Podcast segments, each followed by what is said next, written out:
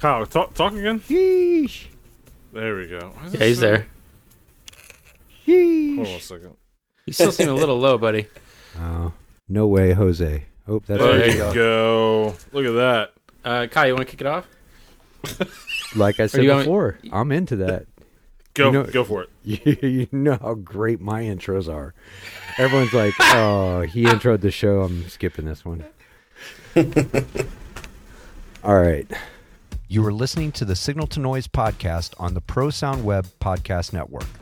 Signal to Noise is supported by Audix. Check out their new line of Pro Studio headphones and the A131 and the A133 large diaphragm studio condenser mics at audixusa.com. I know, Michael. The podcast is the same time every night. I, I get it. I get it. Oh, you want me to read it? Okay, hang on one second. I think I have it laying right here. Oh, it's right here in this pile of bills. Um, Allen Heath has asked us to read this. We frequently ask ourselves, how much wood could a woodchuck chuck if a woodchuck could chuck wood? But we think it's clear that the real question, what the heck is a woodchuck? And more importantly, do they know any good taco places around here?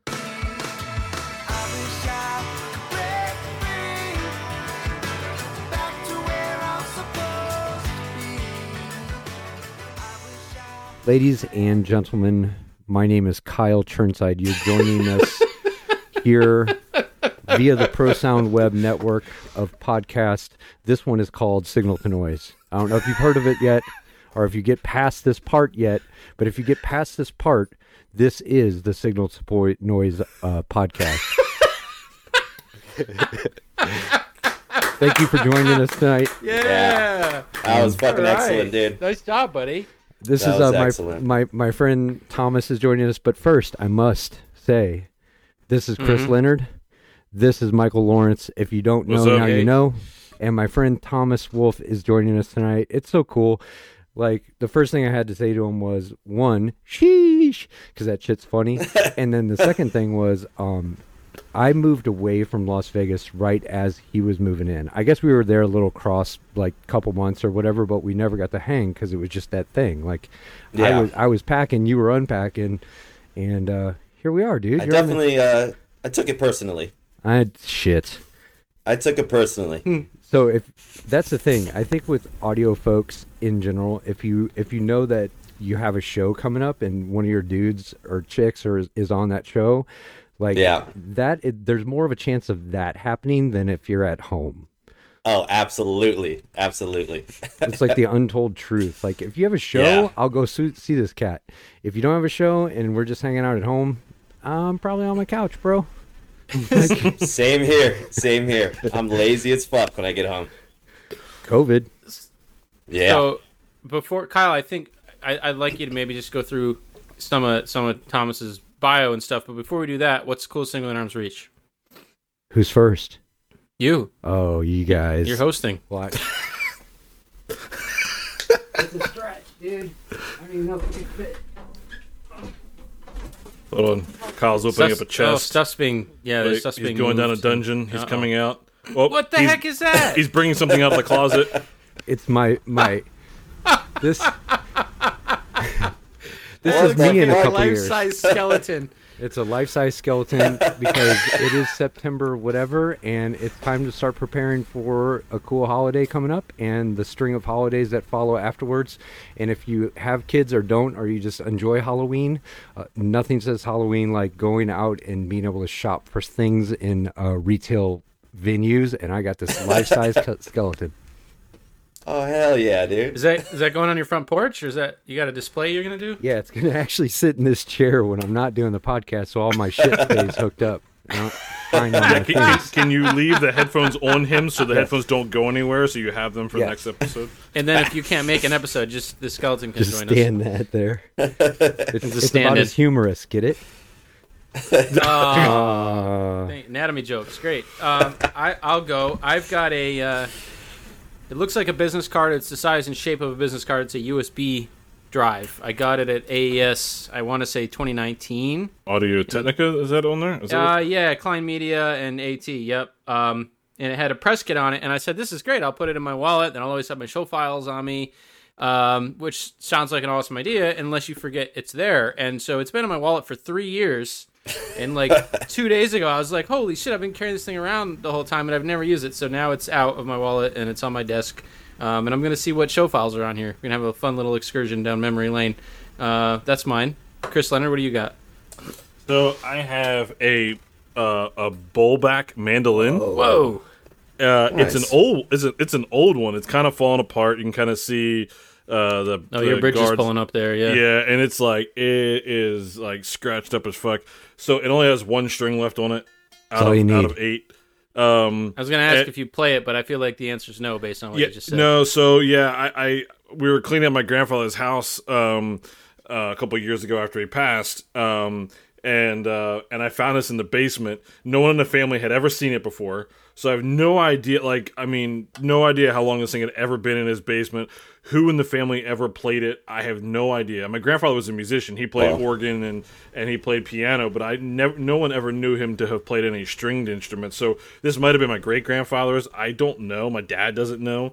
Um, there's no manufacturer on here, but somebody played the hell out of it. Like the I don't know if you can see, but the like the pick marks on this thing are intense. Like there is somebody played the hell out of this thing. So it now it just kind of lives around. It's kind of cool. Uh, it is from Pennsylvania. Um, Is it, do you know what year it was made? not yet. It says Keystone State on the back, and it does have a patent number thing here. So I got to dig more into it. I've been too lazy, but uh, it's it's still kind of cool. That thing Yeah, could that's be pretty a, cool. like a hidden gem, dude, and just worth a ton Yeah. of money, probably too. One of It's- those things that people bring to Antiques Roadshow and it's worth three hundred fifty thousand dollars. Yeah, given the condition, I'd, it'd, it'd be like I, I feel like I already thought about this. If I brought to one of those shows, it'd be like, yeah, you know, this thing's worth like ten thousand dollars, but uh, given its condition, it's worth about a hundred. Uh, so,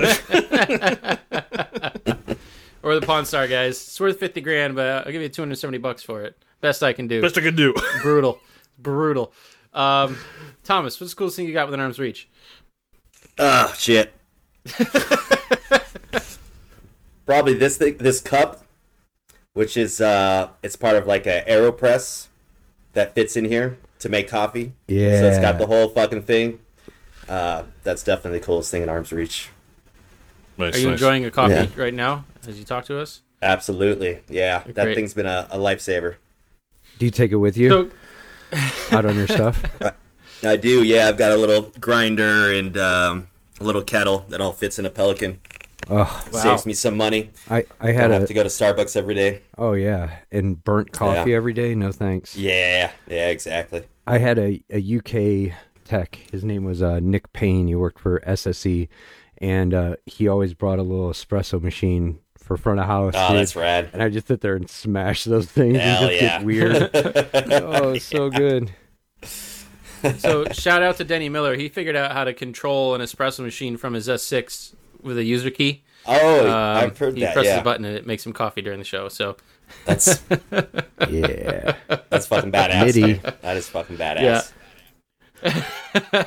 so Thomas comes from us. He, obviously, he's in, in Las Vegas. When when I was talking to him, he was further west, yeah, the West Coast, and uh, I think we had ran into each other at a bunch of your house gigs. So he used to work at the Viper Room, uh, Roxy, El Rey, Fonda, um, and House of Blues Sunset Strip, and a couple other joints. And but you also did some really cool bands over your time. Uh, House of Pain, Everlast. Notice I'm only going to pick out the ones that I really like. Um, Little Uzi, uh, Little Uzi Vert, uh, Danny Brown, which is hilarious. Like I don't know how I could mix that show without laughing my head off like the entire time. um, one of my favorite bands that you mixed, and I almost came to see you one time, was the Borns. Uh, Oh yeah. I, li- yeah, I like those guys a lot. And uh, another one of my favorites, dude, Santigold. Holy cow! Oh yeah. Amazing artist. Like all her songs. Brutal gig. All One of the songs. most brutal gigs. We'll I've we'll talk about that one then. And Yeah. then a band that we both mixed, uh, Underoath. Oh yeah, that's right, dude. Yeah. Yeah, both had our times with Underoath, and then, Yeah. dude, one of my personal favorites, like when they were separate as solo dudes, but Run the Jewels. Are you kidding me? Yeah. Are yeah. you kidding me? Run the Jewels. Stoked for that one. Yeah. Welcome to the show. Happy to be here. Honor and a pleasure, fellas. Honor and a pleasure. Uh, all right, I'll I'll I'll throw one out there because when when they sent your bio over, um, I'm a big Meg Myers fan. I'll throw that out there. Oh, Um, nice, She nice. she's got some really cool sounds. There's some Yeah. really interesting production. It's very unique. It's kind of a blend of a lot of different things. And I remember listening to that record and going like, "This must be a real challenge live." Uh, with Yeah. lot- so many different elements. I'd love to hear your thoughts about that. Um, that was uh, quite a long time ago. She, um, I just did some fly dates with her. Okay. Um, she had came through the Viper Room a few times. She used to play the the Sunset Strip kind of a lot back then. Um, so I just did some like random fly dates, uh, like a weird radio festival in Barstow, and um, so I wasn't really able to to dig deep on that one. I assume. I mean, it feels like was there like a good amount of playback on that? Um, Yeah. Or or yeah, it seems like it would be. If I haven't seen her live, but I would like to. A lot of playback, good band behind her, um, strong vocal, which was great. And and you That's mentioned cool. something in that. I mentioned it as well. Let's talk about working on the Sunset Strip. Because Oh, yeah. obviously some of those venues weren't on the strip, but being a Hollywood engineer at a local venue was Yeah. was it just relentless? Was it like insane to keep up with that amount of stuff going on? Yeah, absolutely. Um, so I basically the first gig I got was the Viper Room as an intern, and then I started interning at the Roxy and stuff like that. Um, but at that point of the Sunset Strip, it was um, kind of the heyday was over. So it was a lot of like pay to play bands, and you'd have like four or five acts in the night, and it'd be like all completely different genres. And it was seven Um, nights a week, right? Like literally Seven every nights, every yes. night they could be open, they were open. every night every night and then you'd also have like a lot of the cool legacy acts come through um, but it was just like mixing all day long um, so i really got my chops uh, doing that yeah it was a fun time it was a fun time and at that time there was the caliber caliber of engineers working at those venues were just like really high caliber so i got to learn a lot from a lot of like the older dudes. Um, we still had analog co- consoles back then. Um, so it Hear, was hear. great great place to come up you know? Great place to come up. I I remember visiting all those venues as a patron and or a, a visiting engineer, and yeah. I couldn't like I wanted to imagine it different because Yeah. a lot of those venues are really just fucking horrible venues. They're awful. they really are yeah. They're- they're- they really fucking are they are a sound person's nightmare. But yeah the day at a show in Hollywood is way different than any other day you're going to have anywhere else on tour ever. I mean, absolutely and uh, if you bring some of that nostalgia with you, like when I was walking into the Roxy or I walked over to the Rainbow to get a hamburger, like yeah being submersed in that, like you said, you learn so much. What was the venue Yeah. that you think like Mercenary Audio what became your belt? Uh, it was probably the Viper Room because uh, you had to mix monitors and for the house, but we had two separate consoles. Uh, we had a Midas 1K for front of house, and then we had a, uh, a Venice uh, like 320 uh, for monitors. Um, so, and just the amount of acts, um, you really, uh, it was like boot camp. And you have to also, lay down almost. that- well, that's Oh, what I was yeah. gonna say because we were talking about that when we had Jeff Holly on the show because they just refit some uh, SQ series desks in there. Um, Yeah. We were talking about that, but I remember like, oh, I guess I'm mixing through this like you know mail slot tonight. Yeah. My you know, and so if you started off there as an intern and you went somewhere else and you're like, oh, this is what it's like to actually be in the same room as the show, like that. you- Exactly. that's a that's a terrible place to start, but it's also a really good place to start because then it's Yeah. just gonna get better. Right? Yeah. Yeah, the crow's nest up there. You have to climb up a ladder. Brutal. Mix it on your belly. Yeah. Fun times though. That and the Roxy. Um, so the Roxy was kind of like a step up from that. Uh, they had like a Soundcraft Series Five, but it they actually had a front of house position and a monitor position. Um, so I remember It was walking cool into to- Whisky one time and they had an Amek recall or an Yeah. Oh yeah. house. Yeah. Yeah. and yeah. nobody know how to work it but the house guy, and he just used to stand Yeah. go, "Let me know when you need some help." Yeah, man. Now they just have uh, X32s in there.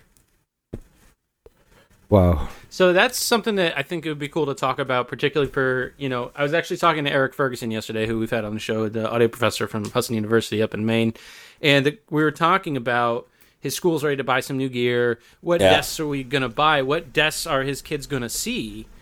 You know, in in in the first five years of their career, it's not going to be an SD7. It's going to be X32s, and it's going to be this you know CL1s, and it's going to be You, you mean recording schools shouldn't have an SSLG series console sitting in No, there? I'm not- I mean, I- that's not real life. I, I, think I I think you're gonna I think you're gonna want to expose people as much as you can, but I, I think that if you know if I've seen some people kind of have to readjust their expectations when they come out of school and they're working on you know top level consoles, and then you know my first few years of my career after that were just on broken analog Mackies and, and crappy Yeah. clubs, you know. So um, I, I think that's a real conversation about well, you know, when I think back to my first tour, I mean, God, it was a nightmare, but I learned so much because I, I had never worked on any of those desks. And it was, uh, you know, I don't think the X32 even existed at that point. It was LS9, it was the Studio Live, it was, uh, you know, GL2200, just, just whatever I was walking up to each night. And I remember being in the van with a manual, you know, trying to just learn how to do subgroups or whatever. And that sucked. And it's really, really hard to give your artist consistency in that set of circumstances, but it was really, really good for me because it, it made me comfortable working through all those tools. So as you're talking about bouncing between these venues and, and fly dates, and I look at the different artists that you've worked with over such a span of time, I mean, it sounds like that's probably a lot of your your your day to day is is what tool set am I working on today, and how do I get the most out of that out of that tool set? Oh, absolutely, absolutely. A lot of uh, console de jour. Yeah, Um, just which was great. Like the first, you know, a couple years of touring was it was always a different console, uh, but it really kept you on your toes. right. and you got to learn many different consoles um, and you got to learn like how to prioritize your line checks and sound checks you know because especially you know you're going to be with the opener or uh, support act and you don't have a lot of time you might not know that console but you just got to go okay where's gain Mm. high pass filter Let it know, rip. c- can I hear it? Cool. Like, don't dial yep. it in. Just fucking. Do I got the signal? It sounds all right. On to the next. Yeah, Um, yeah. Which is great because, you know, even once in a while, I'll do some random gig with a band and uh, fly in, no rehearsal. Um, but I still have the confidence because of all that training, Right. all those shitty gigs before. you know. Um, yeah, you know, just keep it simple and you know, Yeah, I gain think and high pass, man. Yeah, That's that's, all you it. need. And you know what? And Yak has an article on Personal Web called the Ten Channel Challenge, and he's talking about Yeah. exactly that. Like, just what you know, what are my showstopper channels? Let me get these. Yep. Let's get the faders up. Let's get the gains dialed, and let's get the high pass, and let's rock. Um, I I think about you know that first tour that I inherited. I I cut. I think I cut eight or nine inputs immediately on day one. Yeah. because it was that same idea. It was like, no, I don't need. I don't need. You know, a hi hat mic. There's there's sixty people in the room. You know, Yeah. so it was just I cut everything that wasn't essential, and then when I was like, all right, well now I can actually I have seven minutes to di- dial this thing in, and I can spend three of that on my money channel because that's what people came out to hear. So yeah, it was just cut the fat and struggle through. So how about when you're walking into all these clubs, in addition to console du jour, you've got PA du jour, and that boy, especially on the West Coast, I found you never really know what you're getting into until you until you go in there and Oh, listen yeah. to it. So how was that for you? Um, it's very hit or miss, man. Yeah, especially on the West Coast, you have some real crappy fucking rigs. um, but uh, you know, I would just, I'd always rely on my house guys like heavily.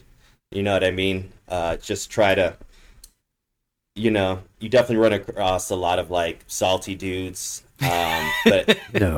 I'd Don't always talk make about Kyle like that. but I always made it a point just to come in with like a good attitude. You know what I Yeah. mean? Be nice as Yeah. possible. Uh, you know, not try to show my frustration. Just Mm. get on their good side, um, and then rely because you know they know the rig. They're there day in and day out. Right. Um, so yeah, it, being in my career, I rely relied heavily on house crews um, to get the job done. You know, um, so yeah, that um, yeah, I think um, also just realizing you can't fix every environment and Right. sometimes it's going to sound like shit and you can only do the best you can do you know? And i think uh, the more i got more experience the more i realized okay it just sounds like shit. There's nothing i can do. It's not it's not me you know I think Um, that's that was a huge part of the battle for me. And at this point, I knew nothing about how PA systems worked. I knew nothing about Yeah. measurements. I I just had ears. Right, that's it. yeah And and I remember how much easier things got when I learned what I should go after and what I should not go after. And Right. Just if if it's blown up, it's going to sound like don't chase that, or hey, I think we can we can fix this if we work on it. And that was an important skill for me to learn was where am I prioritizing? You know, we only have yeah like you said, it's such a short amount of time. Where's my priorities lie right now? And if I don't get Tom two during check, I don't care. We're gonna move on. You know, I'll sort. Yeah, if I exactly. get if I get to it, great. But Yeah. you know, if my, you know, that's not. We're not gonna hold the sound check up for that. yeah So who came in? You worked at a lot of killer venues that had. Sorry, Chris, you can go. You're good. I, You're good. I knew you raised your hand. That's why we tried to do this video thing. Do we so raise we hands on the other. podcast now? Are we doing that? I, I know.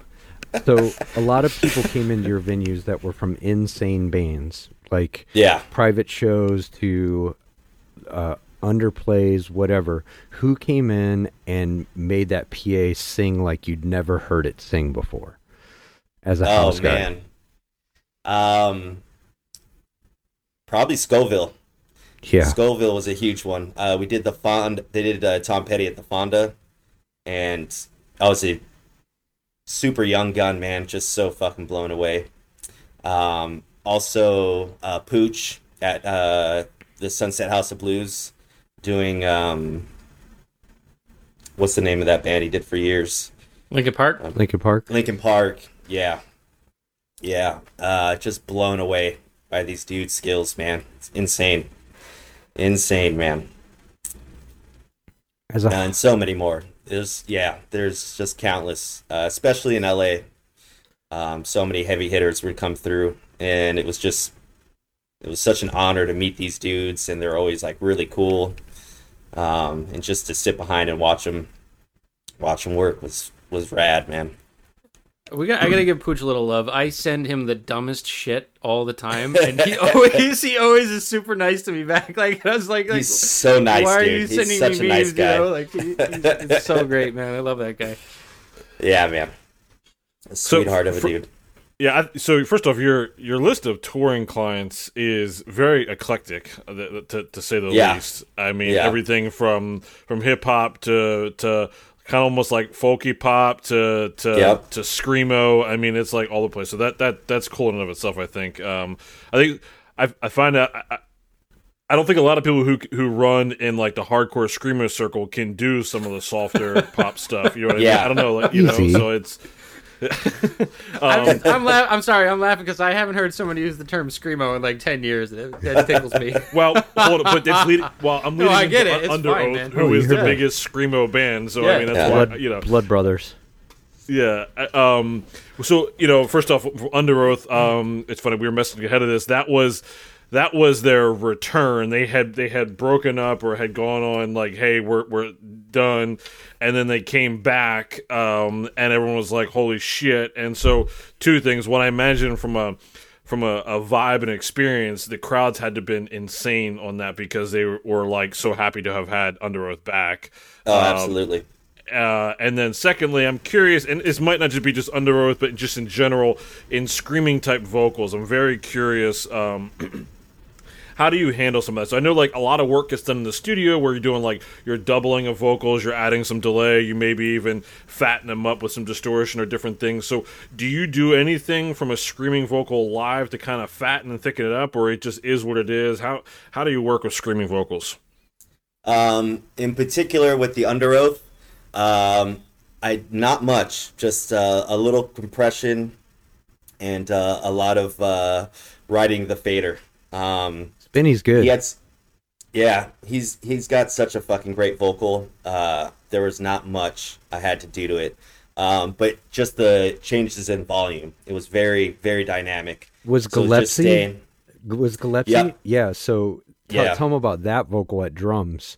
Holy shit! Yeah, that fucking always drummer vocals suck because Yep. it's just another overhead. But uh, his fucking vocals amazing, Insane. So, yeah, it was just like okay, pull the fader down 15 dB when he's not singing.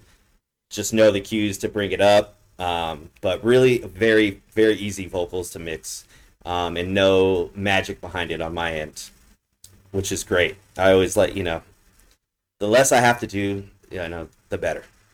At the end of the day. Um, yeah, but really fun band to mix. Brutal fucking tour. Uh, I was TM PM front of house for that. You know, one one bus, one truck, fourteen people on a bus, um, and a same same amount of production. Yeah, like Um, eight so of those pretty dudes are in the out. band. So like, Yeah. Yeah, so it's pretty fucking brutal. Um, but when it came to mixing, yeah, it was it was such a fucking fun band to mix, and like you said, the crowds were just going fucking insane. I Um, really liked mixing that band.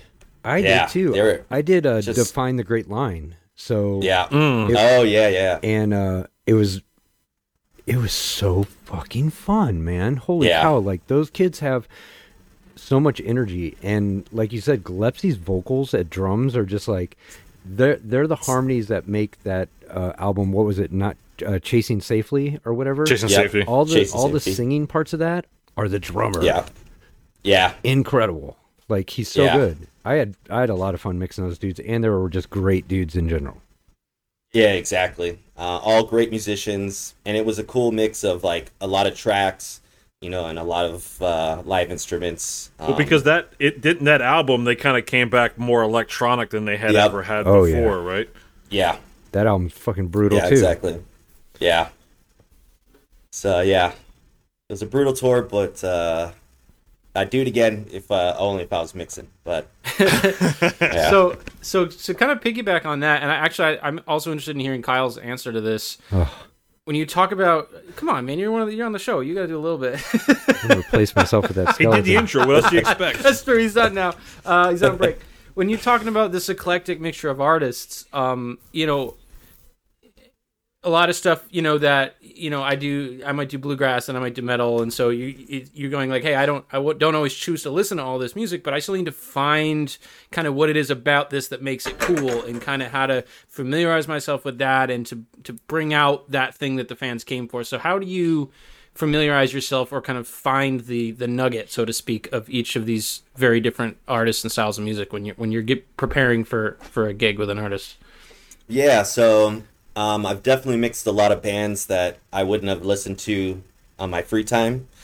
um, e- even Underoath, I'm uh, my generation was kind of past the screamo scene. You know what I mean? I came from like hardcore punk rock stuff like that.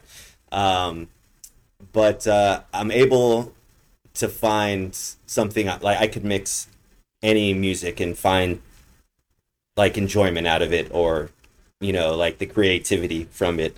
Um, so basically once i find out i'm working with a band i just dig into their catalog and it's all i fucking listen to for weeks on end.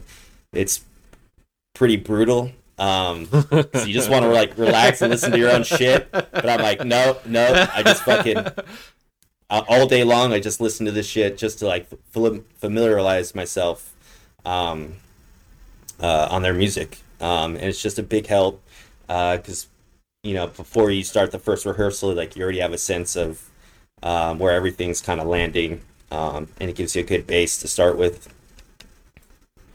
Yeah, are Well- you doing a lot with uh, like virtual playback and working on your file ahead of time or are you just going to show it up and, and build as you go uh, mostly it's just showing up, build as you go. Uh, if I'm lucky, there'll be some some multi tracks, but it's pretty rare. yeah Um, it's been pretty rare in my career. Um, uh, but I always multi-track the shows, uh, so you know if I have a day off, I can dig into it or during uh, Michael's like, load in. hmm, oh yeah, hmm. yeah. So to Uh. to unpack that, like, uh, I can't say it better than Thomas did. Like being a venue person makes you a mercenary audio person, or like you sink or swim. And I think Absolutely. I think that goes with genres as well. So Yeah. um, I always used to tell everybody it was kind of a joke, but it's not really a joke. Mix every band like I'm mixing Slayer. And the only reason I the only reason I said Slayer is because they were one of my favorite bands when I was a kid. So that's what I meant is mix it like it's your favorite band. And That's really fucking cool, man. Yeah. Yeah, and dude. and I uh, feel you on that. and I always said they're like, "Oh, dude, Kyle, you're doing a four-piece bluegrass with no drums and a washboard. Like, what do you do?" And I go, "Mix it like fucking Slayer." And everyone was like, "Oh, you're so funny, metal kid." Oh. But but that's what I meant was like approach it like it's my favorite band, and it does grow on you. Like even Yeah. even the genres that like you said, Thomas. Like I was way past that. Like kind of Underoath metal Yeah. core thing that was going down, but I found a passion for it, you know, and, that- and that's what absolutely. Chris talks about all the time. Is like you find a passion for the music and something moves you, whether it's something they say, and that's what I Mm-hmm. want to get into next is the the hip hop stuff where like El-P and Killer Mike, holy shit, they don't even have to have a beat behind them, and they're gonna say some killer shit, like Yeah, absolutely. and that's what I think the approach should be when you're like, oh no, I got to mix a bluegrass band with a suitcase for a kick drum. I've never, I've never done that before. Mix it like fucking Slayer. Like mix Dude, it like it's your I- favorite shit. I love that fucking quote, dude. Yeah, I'm gonna man. get that fucking tattooed on me. Yeah, That's fucking amazing. I'll get amazing. it with you. Mix it like Slayer. Hell yeah. I, you know what, I, Kyle, I think that's that's a really important point too because I, I mean, uh, we've had younger techs say, or not just younger techs, we've had techs say to my colleague who runs a, a production company here.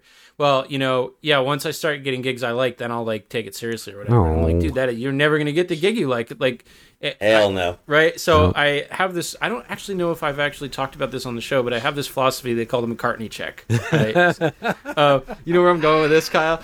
So, like, if you're done setting up, you know, kind of you just finished sound, 10. everything's good, right? And uh, did I really? No, but you, Oh, we know you love Paul McCartney, dude. I do love Paul McCartney, but whatever your you know, insert your favorite artist here. If their management shows up, goes, hey, by the way, Paul's in town. He wants to come up on stage and, and do a song with your artist tonight. Fucking is there something I want to go up and change? Do I want to like go neaten up my cables or like the answer should be no. You should always be operating Yeah. at that level. Like, hey, I'm doing my shit. I'm running my house. Yeah, bring let bring Paul in or whoever Taylor Swift. You know, whoever your your your your, your artist is. Fuck Bring, yeah. bring him on stage. We're ready to go. Like and kind of that helped me really find like excitement even in the crappy gigs like because it's not about the gig it's about like the standard that i'm choosing to hold myself to and that was kind of a big change for me you know Hell yeah. Yeah, I love that, Michael. I yeah. do thanks too. man I have the same.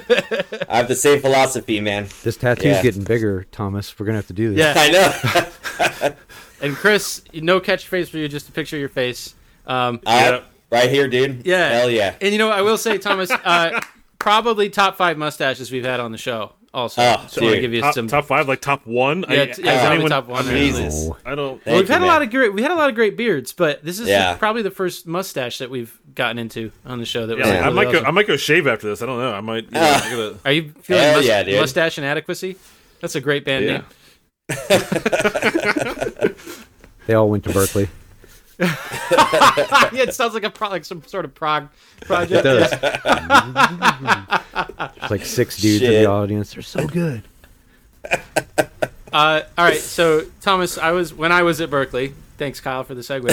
Uh, Victor Wooten came and and was Oh, given a clinic, yeah. right? And he Yeah. someone asked him. One of the students said, "Are do you ever get frustrated with your playing?" And everybody laughs because he's by by many standards one of the best bass players alive, right? Yeah. So, Hear, hear. And he does shit that other people can't fucking do. So Yeah. everyone starts laughing, and he says, "He says I'm constantly frustrated with my playing." He's and, Yeah. and and it got really quiet. So you know, in that sense, um, you know, what are some things that as you progress through your career and as you kind of build your roster, you know, there's a part of you that's like, yeah, this is great. I'm like, okay, apparently I know what I'm doing to some degree, but what are you working on? What's challenging for you? You know, what are you what are you trying to to improve and learn with your skill set? Yeah, absolutely. Um, I'm definitely my worst enemy. Yeah. Um, you know, um, it's like uh, I mean, some days I'm like, oh, I'm the shit, you know, like it's fucking this mix. I'm the fucking best out there, and then like other days it's like, what? I can't believe people are fucking paying you for this. This you're a piece of shit. You gotta get better. You know. Better. Um, and I definitely have like an imposter syndrome Yeah. a little bit as well. It's like, Yeah. how the fuck did I get here? Mhm. I, I don't deserve to be here. Um, so it's a lot of battling in my mind. Um, but I think it's good because it strives. You know, I always want to be better. Yeah. Um, and uh, I'm, glad, I'm really glad you said that. And, uh, and Yeah. I hear this all the time with, with my mentees. We always talk about Yeah. this, and we hear it from our younger listeners. Like, I, there's still some part of me every gig that I go into that goes, "Hope I don't fuck this up." Like, you know, I, that's Oh. that's never going to Yeah. go away. If it does, you're just No. getting complacent, right? And I don't want to work exactly, with you. Um, exactly. and, and I think the key is to just be kind to yourself. Like it's it's Yep. healthy to go, hey, that worked really well. I'm proud of that. This thing needs some more work. So that's how we improve. We need to be hon- honest with ourselves about what needs work, what we're doing well, what what we need to brush up on. But that you, if you beat yourself up, that's not productive. So I think I think just like I said, be honest but kind with that. You know, I think that's kind of my approach there because it's not going to go away. You Brought know, to you I- by everybody I know Clinic. says, you know, yeah, right there you go.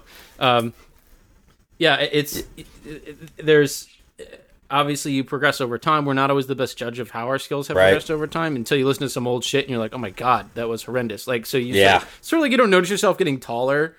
You know, it's Yeah, just so yeah. gradual, but but there's always going to be a hey, I need to up my game on this particular thing, and hey, that actually came out pretty good, and that's that's part of doing what we do. I just think try to not be so brutal with yourself. You know, Yeah, that's that's great fucking advice, man. That is great advice. Um, it's good to be critical, but also being kind to yourself is important. Um, and then also not letting your ego get too big at the same time. find, as Buddha would Um, say, find the middle path. Yeah. Find the middle path, man. That's the way to go. Um, my my approach for learning more is constantly changing. I'm going through, you know, I'll periods of where I'm trying to do more complex stuff, more routing, more, you know, um, more plugins or more outboard gear, and then I go like the complete opposite, and I'm like, how do I make this sound going the most simplest route? Mhm. Um, so I think I'm right now more on the simpler route kind of um, vibe. Um, uh, but uh, yeah, I mean, there's the great thing about this gig. It's like you never, you never stop learning. Um, and I'm always listening to like you know other dudes' mixes and Mhm. blown away, like uh, and deconstructing what they're doing.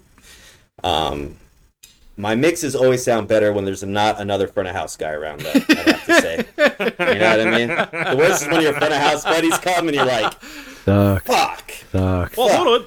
But is there a way to flip that? Is there a way to? I'm just thinking about this. So, all right, you know, mix it like Slayer, the whole Paul McCartney thing. Hey, mix like you have your, your biggest peer over your shoulder. Yeah, right. that- I mean, if yeah, if, I'm gonna you- try that. Yeah. if Yeah, if, if, yeah. if if Pooch or Scovill about to walk in behind me right now, what would they pick out, or what would Yeah. they say to me? Like, I don't know. uh, You know, it's Yeah, yeah, that's a fucking you know cool what way I, to look at you it, know man. what I like about that too, Chris, is we can get very like zoned in on something. Mm. Like I'm setting my snare gate side chain or so, you know what I mean. Like you get Yeah. and, then you can so you miss big. well, The guitar's 7 dB too low right now, and I'm not hearing that because I'm focused on this other thing. You know, Absolutely. Jason Moore said that to me. I think when he was on the show. Um, or he said it to me when we were hanging out one time, but he said his system tech, he's like, he'd tell his system tech, hey, if you hear something, tell me. He goes, because maybe I'm working on the snare for the last two minutes and I don't hear this other thing. So, I, what I like about what you said, Chris, is it kind of gives you that kind of like impetus to like zone out. Like, let me s- Yeah. step back and, and be a, you know, observer for a second. And is there anything that's obviously needs to be fixed with this? You know, I, I or Kyle, I think about Yeah, what um, the Howard what you- Page. yeah, yeah, Oh. exactly. yeah, he said Dude, stop fiddling sweat around. rings, bro. I had sweat rings when that dude was sitting behind me. Like, holy cow! And the and I'll always remember that every time I get nervous. And Dave Rat's done it to me too, where he walks up behind me and I'm just like, "Oh shit, fucking Dave Rat's behind me!" God Yeah, damn it! Or Yeah. or we were talking before the show. Shadone like brought out Yeah. an X8 for a show in in Arizona for me, and he's standing behind me. Like, so I gotta focus and be, have the Howard Page thing. Stand back, listen, and enjoy it. Like enjoy it for a second, and I think that'll take the nerves away. Holy shit! Yeah. Well, I think about. I mean, just recently I took my family. I think we talked about it to to see uh, David Morgan out with uh, James Taylor, and that mix was like fucking like that was not the sound of a mix that somebody's tweaking. That was like, here's one I've prepared earlier. It was perfect. That mix was perfect. It was brilliant. And so you know that's a very that is not someone who's got their head buried in their in their waves rack. And Yeah. that's not it's not a shot at waves. It's Yeah. that's a shot at paying attention when you're doing your job. You know what I mean? just constantly So- twisting, man. yeah, Yeah. yeah. Don't don't be fiddling. Yeah, yeah. it- Absolutely. It's it's, uh, it's an awareness. It's kind of a zen thing, you know. Oh yeah. Yeah. I, I think I think too. We've talked to people about this too. It's um, knowing knowing why you're using a tool for something. So I think the ec- I, th- I like the exercise of going to the nth degree of using, using as many things as possible, stripping it back down. Is that every time you rebuild back up, you had a reason for why you built back up to something. So Yeah. I I think it's a healthy exercise to actually strip it down, build it up, strip it down, build it up, and ne- mm-hmm. you never just have to be the one that always has everything. Yeah. It Yeah. Also, like, I mean, when you're talking about a small format desk, hey, I got eight effect slots or whatever that you know, whatever the limitations. I only got so many subgroups. Like, it, that forces you to think really. It's it's almost like when you used to have the analog rack of stuff, and hey, I only got eight compressors, so I got to be really, I got to choose where they go, and I got, I can't just slap them on everything, right? So. To me, when I when I have to pare down a show onto a smaller desk, it makes me think very critically about oh, I have one slot I can put I can either put the dynamic EQ on the vocal or I can or I can do my multi-band comp on my guitar bus. Which one's more important? And and I think very critically about what I'm adding to my file. And I think that's a healthy thing because you, s you start to realize where you want to dedicate your processing and, and where it's not as important, you know. And it's like the vocal tends to be where I where I go with that stuff. Um, but I like the exercise of that. Speaking Absolutely. of vocals, let's let's talk about two things real quick. One, run the jewels because that's Yeah. Fucking El-P and Killer Mike are incredible. Holy shit! And Yeah. anybody who hasn't heard them or heard the the show or went to the show needs to go. One, quit fucking sleeping because those dudes are smart and they say a lot of good Yeah. shit. And two, I want to get into your thing that you mentioned at the very beginning of the show about Santigold. So I want to make Yeah. sure to get those two things in before we run up against the clock here at the Signal Noise Clock pro- Oh, yeah. processing department. Uh, let's jump into the Santigold thing. Oh, yeah. Um, so Santigold is notorious for just going through monitor engineers. Like it's you know, um, there she's brutal on monitor guys, and uh, I got hit up for the gig, and um, my dumbass is like, I'm gonna be the first fucking monitor guy she's not gonna fire. You know what I mean? Like I'm gonna be the first one that gets it right. Um, honestly, that or uh, obviously that didn't happen. I got fired like after a month, but but man, it was so brutal. It was like two two hour sound checks every day, and like nothing you could do was right. And um, off stage, she's a, a wonderful person, like super sweet.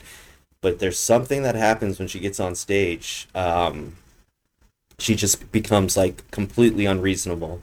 Like she wants to hear, you know, reverb, but she doesn't want to hear herself in the reverb. I'm like, okay. Or she wants to hear delay, but she doesn't want to hear it delay. Like seriously, like stuff like that. And there was like nothing you could do uh, to What is get that? it right. think, think about that, think the Bruce Dickinson, the workout, because what does it even mean? That's kind of what I was going through my head right now. Yeah. It's I, just I would have asked her if she's ever had someone do that for her before. That would have been good. Yeah. I- If you're ready to, for to walk out, but yeah, Yeah. I mean, I wouldn't ask it, you know, up front, but um, Have you ever had Yeah. anyone get you reverb without your voice in the reverb? Because I, I need to call them. I, need, Yeah. I, I want to fix Yeah. this for you. we need to sell some shit. Yeah, it was a lot of like uh, going into it. I knew she didn't want any answers like that, like uh, like I you can't do that or that's not possible. Um, so it was just like, okay, let me. How's this? How's that? Or sometimes I wouldn't do anything. It's like, was that better? You know what I mean? Like it was just trying to cater to her psychologically. If that makes sense. Um, and just trying to be a nice guy, not get frustrated Yeah. um, I thought that approach would work. didn't, but you know, How Uh, how, How about, how was how about the? Oh, go ahead. was it uh, her front of house person? How long is that a, a rotating circle there too, or is that con- consistent? No, it's consistent. Um, This guy Kilo, Yeah. he's um, he's awesome, man. Yes. Kilo's the shit. Um, He also mixes And, uh, uh, Jay Z. Jay Z, uh, he did Stevie Wonder. Yeah. Um, yeah, he's a heavy hitter. Uh, so, you know, she has a lot of um, trust and confidence in him. So it would be like him coming to Monitor World and us trying to get the effects right for her. You know what I mean? Um, but it was just an impossible task at the end of the day. Um, and how was it uh, on your psyche though? I mean, after a while, did it start to take its toll? You were like, man, or did you come to grips with yourself? Did you have to go, okay, it's not me? Uh, both, both. I was battling with both. Um, I might not look like it, but very sensitive on the inside. You know what I mean? Like, Same I here, fucking. bro. Oh, Are you y- saying that you know what I mustache mean? is a defense No, mechanism? totally is that what you're telling me, you Thomas? No. it, it- yes, it makes me look tougher than I actually am. Um, so, dude, it was like, because there's a fine line of like, okay, is it, is it me? Is it the artist? Like, um, so yeah, it it definitely fucked with me, man. It hurt, you know. Um, but then at the same time, I had to keep telling myself like the reality of the situation. Um, and the reality, there's nothing I could do. Um, and I just had to trust myself. I knew what I was fucking doing. Um, Right. But, you know, there was just nothing I could do. Um, but it's, Ugh. you know, even with that knowledge, it, uh, it definitely, it grinds you down, man. Yeah, it does. It grinds you down. Um, but the pay was really good, so that helped. you know what I mean? Depressed till Um, Friday. Yeah, yeah, yeah, exactly. and then, uh, you know, just reaching out to other engineers that I, I know have been in the same situation um, and talking it through with them uh, helped a lot. Talking it um, through, aka, man, that bitch, damn. Basically, yeah.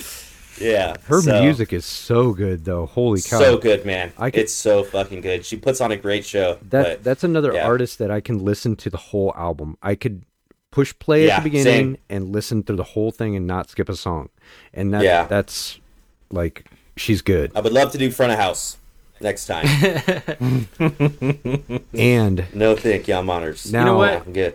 I'm glad. I'm glad we talked about this because this can be difficult. This can be difficult conversations. But they, first of all, they happen, so it's a Yeah. thing. But also, you know, that whole idea of like, hey, is it? Am I really this terrible at my job, or is this an unreasonable request? Um, a lot of that sometimes it's just, hey, I'm not the right person for this gig, and it's Yeah, nobody's yeah, yeah. fault. It's just a bad fit. And you know, Yak, Absolutely. Yak has told me about times where management just wanted it, you know, 10 dB louder than he felt was was comfortable or appropriate. Yeah. And at some point, you just go, you know what, I'm not I'm not the person for this. I don't feel good about this. Um, and there's nothing wrong with that, you know. Um, Yeah. There's nothing wrong with saying this isn't the gig for me. Sorry, you know, Definitely. Definitely. because you're not you don't have to burn that bridge on the way out. You can just say it's not Right. a good fit, you know. Yeah. I definitely held on as long as I could, though. I was like, I'm not leaving until they tell me to leave. Greyhound ticket in hand, I'm staying. Yeah. Yeah. But when I got fired, I was like, thank God. Thank God this is fucking over. Remember I told you about that bitch? yeah. Thank God it was over, man. Uh, but the man, you know, management was really cool. He's a great guy. Um, he knew the deal, so. Um, but overall, I would have done it again, man. It was uh, it was an experience, you know. It was, it's good to get beaten down sometimes, you know. Yeah, you gotta get your ass kicked once in a while. That's, that's yeah, healthy. fuck yeah, man. Hell yeah, yeah. You're better than the next fight, man. That's all. Yeah. Yeah, yeah. Speaking of that, if you want to fight Kyle in person, we are going to be at the CFX trade show. Uh, probably, actually, I think Chris, is this the the last episode we're going to release before CFX?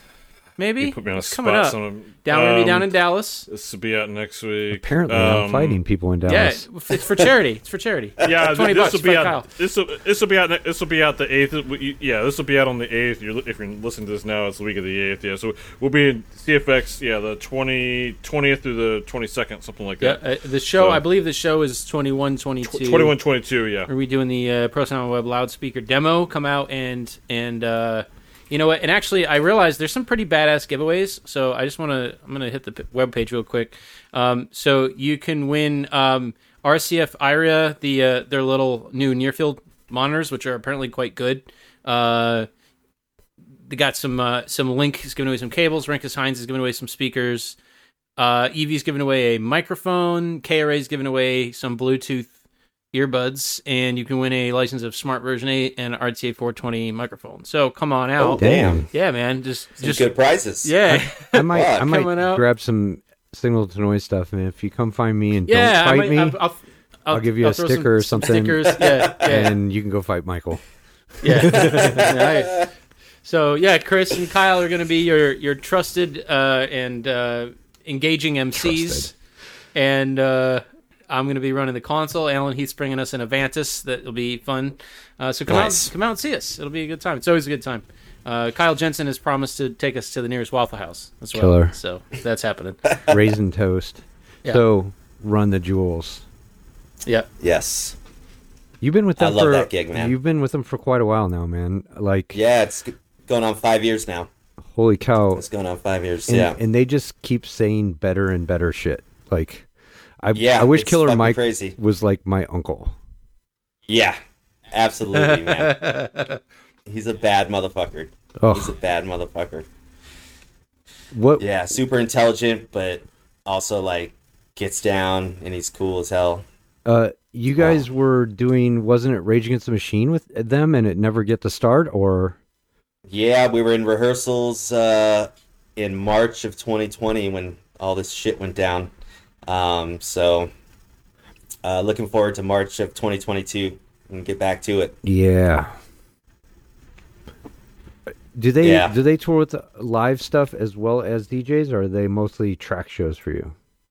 Nope, just a DJ. Uh, for the longest time, it was just the left right out of the DJ, which was actually fine for me because El-P is such a genius fucking producer. The tracks are like perfect. You don't even need multi tracks because they sound so good. Um, but now, since we have a bigger show, we have time track, so we have um, a playback computer. Uh, but it's still just a left right for the tracks, and then the DJ scratching is uh, another two channels, which is cool because I can, you know, solo the um, the DJ or uh, you know bring him up when he's doing his uh, scratching and stuff like that. Um, but uh, yeah, the tracks sound really good. So El-P is pretty uh, much a mastermind in the hip hop community. I guess Yeah. when I was a younger gentleman, it was like a backpack hip hoppers. Yeah, and El-P yeah, was always a standout, along with the guys from Atmosphere and Slug and yeah, Dibs, and like Oh, a yeah. bunch of those people are just like insane producers before they were hip hop guys. And Yeah. to have El-P and Killer Mike together and run the jewels, like the last three albums are ridiculous, and that stuff that they Yeah. just did with Shadow blew them out of the water. Like, holy oh cow. yeah, yeah. It's uh, yeah, because I grew up on all that backpack hip hop stuff, so it's really like a, a dream gig for me, man. I love it. What It's a great gig. What's the best one you've done with them so far? You think, if you can put a, a thing on it?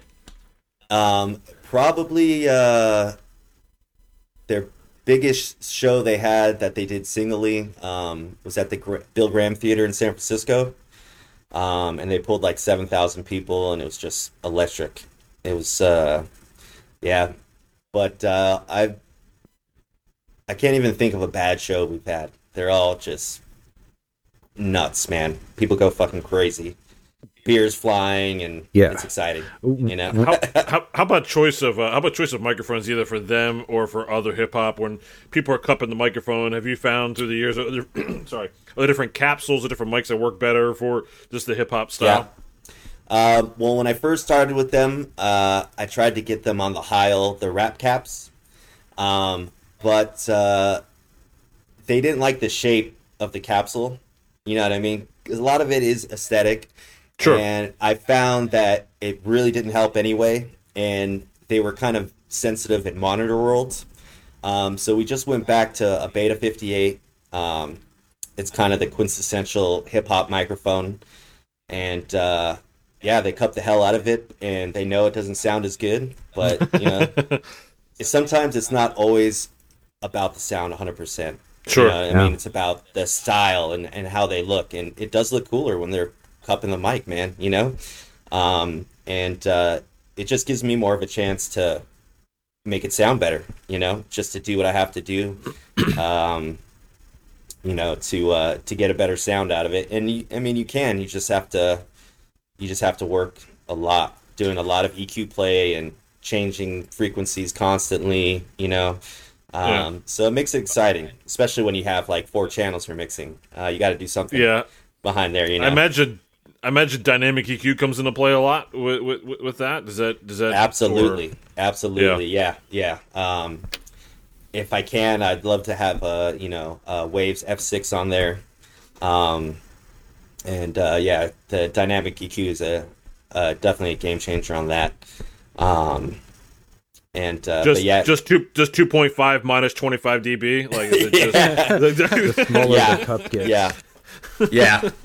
And- um, it's El-P is a lot uh, better on the microphone as far as like where his mouth is relative to the microphone.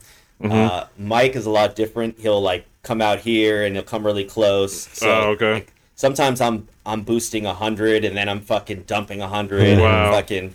You know, but it's always 2.5 is always fucking pain in my ass, and 1K, 800, you know, um, and then the low stuff, you know, because you're getting proximity effect, and then it's thinning out, so it's just a lot of.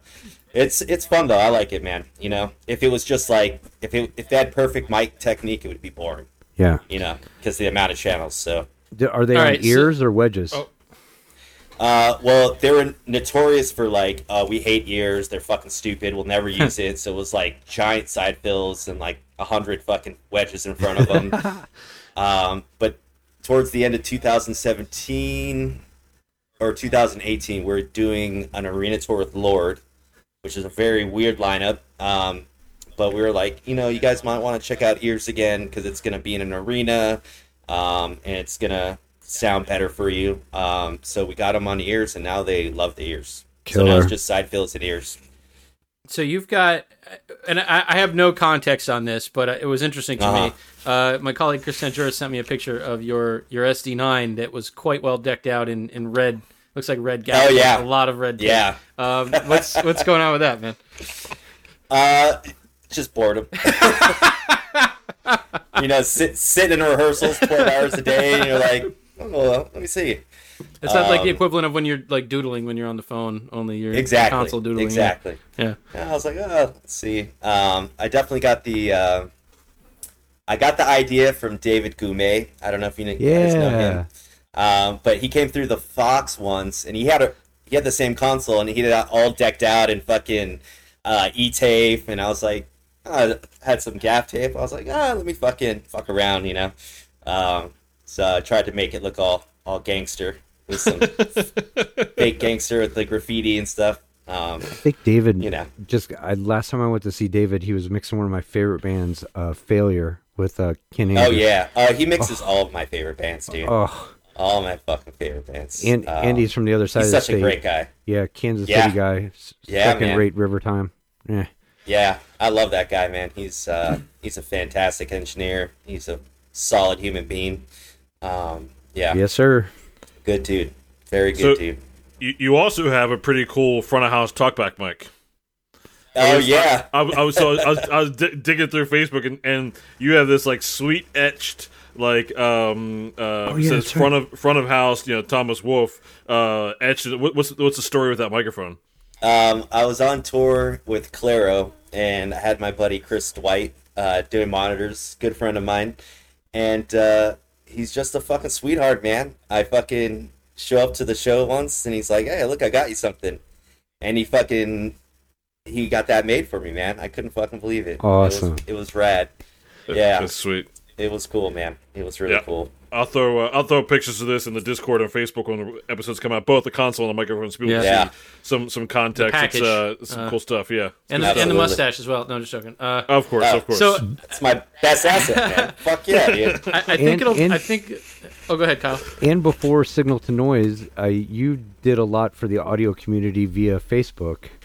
Um, Yeah. And uh, I, I loved your undying support. I know with COVID, Yeah. everything is kind of slowed down in your move and Yeah. everything, but Mm. I wanted to thank you personally for doing all the posts and stuff you were on Facebook because um, you were kind of the start of the audio community with front of house and monitor engineers, and and I appreciated it. It was awesome to see you Wow, every day doing that that, means stuff. a lot, man. That means a lot to me. Yeah, that whole thing uh, it was kind of a fluke, man. I just um, at the time there was like a some live sound groups, but they were it was like ten thousand members. A lot of people just talking shit. You know what I mean? Yep. I was like, ah, I just want to start one and like start adding all these pe- people I'm meeting on the road. You know what I mean? So we could all just kind of get together and share knowledge and share gigs. Um, and I really just became obsessed with it. Yeah, you Um, did. You posted You know once I to mean? twice a day, dude. It was fun to watch. It really I- was. I Yeah, actually yeah. I didn't realize that that was your group until just now. He mentioned this. Oh, good, sh- good, to- Yeah, that's man. good, good stuff. That's I- good stuff. Yeah. Yeah, yeah, definitely slowed down during the pandemic. I kind of took uh, I took a step back from everything. Uh, Yeah, it was man. funny because I started hearing from people like, "Oh yeah, he's not coming back." like a lot of people thought I was gone, like I just left. Um, but I was pretty burnt out, um, and I was just like, I just have to fucking step back for a little bit, uh, get off social media, just stop thinking about audio for a little bit, man. 'Cause it's like literally nonstop for a decade Yeah. you know, uh, just obsessive. Bless like you, brother. Audio obsessive, man. You know what I mean? Yeah, I know exactly Um, what you mean. Bless you for that. It takes a lot yeah. to do it. So coming, like now I'm full back. I'm back like a, a crack addict. Fucking just you know, trying to get as much as I can audio again. Um, it feels good, man. It feels It's good awesome. to be back It's awesome. doing it. Yeah, absolutely. So we have a little bit of a unique situation because I know Kyle has very strong opinions on this question I'm about to ask. Oh, Fuck. We're going down to. We're gonna come down. We're gonna visit you in Vegas, man. Where are you taking us for lunch? Oh shit, man. uh, Better be good. The, skele- the Um, skeleton's back, so be careful. yeah. Oh shit. Kyle, that's creepy. Um, Put that thing away, man. Uh, keep it. Keep it. Keep it. Bring it to CFX with you. All right. You know what? I'm, I'm just gonna have to defer to Kyle. Be like, where do you Oh, want to go to your favorite on, restaurant, man. man? I, I love Goyemon sushi off the strip. All right. All you can eat sushi, kind of like a local jam. Some folks Yeah. are finding out about it. That one's really good. Um, dang, where else? There's a little barbecue place up on Rainbow, way far up the mountain. That's pretty good. I don't know. Where do you go to eat all the time, dude? I like that taco place and uh, Tacos El whatever right next to the shitty strip mall at the end Oh. of the strip. Uh, El, El, El, Gordo, Gordo, yeah. Is it El Gordo? Yeah, yeah, Tacos yeah. El Gordo. Um, where, where I live, um, it's uh, like Southern Highlands. Yeah. So it's kind of like more white people. Um, so the Mexican food's not that great. Applebee's. Yeah. Um, so I was always like, oh, I can't, because I'm from Los Angeles, you know. Um, so I'm like, damn, I can't get fucking good Mexican food out here. It's Nope. bumming me out. Sucks. Until I went to the fucking east side, Yeah, and man. I was like, oh shit, where all the Mexicans are. I'm like, this is where it's at. There's like, dude, there's a ton of fucking great spots out there. Um, like, there's a good El Salvadorian spot. Oh, uh, by the Oaxacan university. Places. Yeah, man. Yeah. So yeah, good. yeah. Um, a good Peruvian spot. Um, yeah. So when in doubt, just you know, go to the east side of town, uh, and you can find a ton of good food. And there's yeah, sushi. Um, and you never think of all you can eat sushi. That's but in Vegas, the all you can eat sushi spots are incredible. incredible! Yeah, that, that, that local fresh fish, man. It's so good in Vegas. Yeah. oh yeah. right, right from the sea. Yeah, it's known for known for its fresh seafood. Yeah. A lot of problems Yeah. are, are solved in that sea. Absolutely, man. Absolutely. Chris Leonard, But uh, tacos, man, tacos. If I can find good tacos like you, Kyle, I'm fucking. I'm a happy guy. El I'm a Gordo, fucking happy guy. Tacos Hell yeah. El Gordo, the lengua. Yeah, man. Yeah. Oh, fuck yeah, Oh. man. Lingo all day. All day, baby. Awesome. So, Thomas, if you could define your legacy or how you'd want to be known, how would you define that? Um, man, that's a good question. Um,